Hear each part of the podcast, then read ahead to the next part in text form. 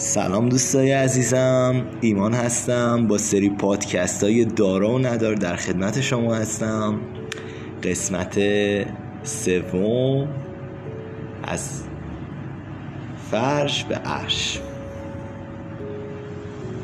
آه شوپیتر می‌خواهم به تو چیزی بگویم. آیا دست راست مرا می‌بینی؟ بله که می‌بینم. دست چپ مرا چطور؟ آنجا می‌بینی؟ این چه سال مسخره است که از من می‌پرسی؟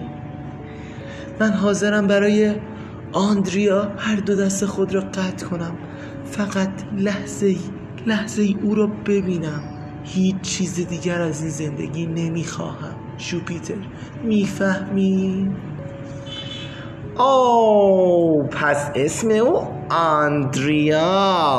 چه اسم وسوسه کننده و زیبایی دارد.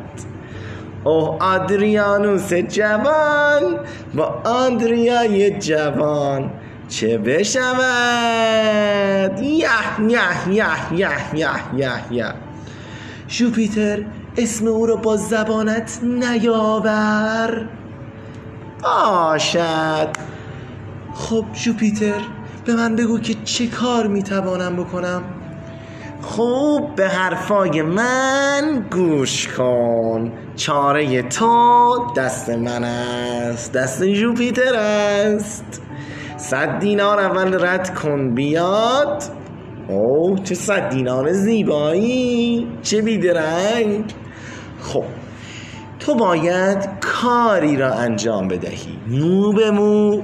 چیزهایی که به تو می‌گویم را در ذهنت بسپار و آنها را مو به مو انجام بده. اول تو باید به جنگلی که در شمال آتن قرار دارد بروی. به نام جنگل تلسم شده. در جنگل تلسم شده تو وقتی صد قدم برمیداری درختی را می‌بینی؟ یک درخت کاج بزرگ. درخت کاج بزرگ کنارش یک مسیر باریکی است.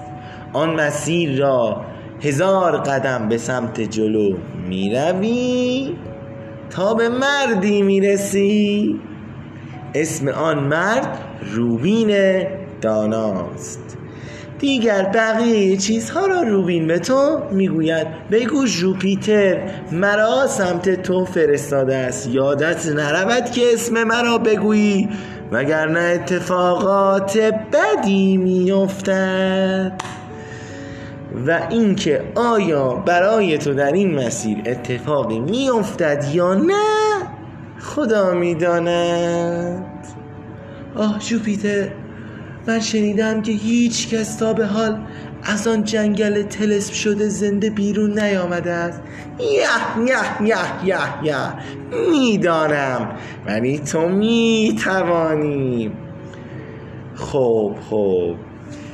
آدریانوس به حرف جوپیتر گوش کرد و کوله بار سفر رو بست تا به آندریا برسه.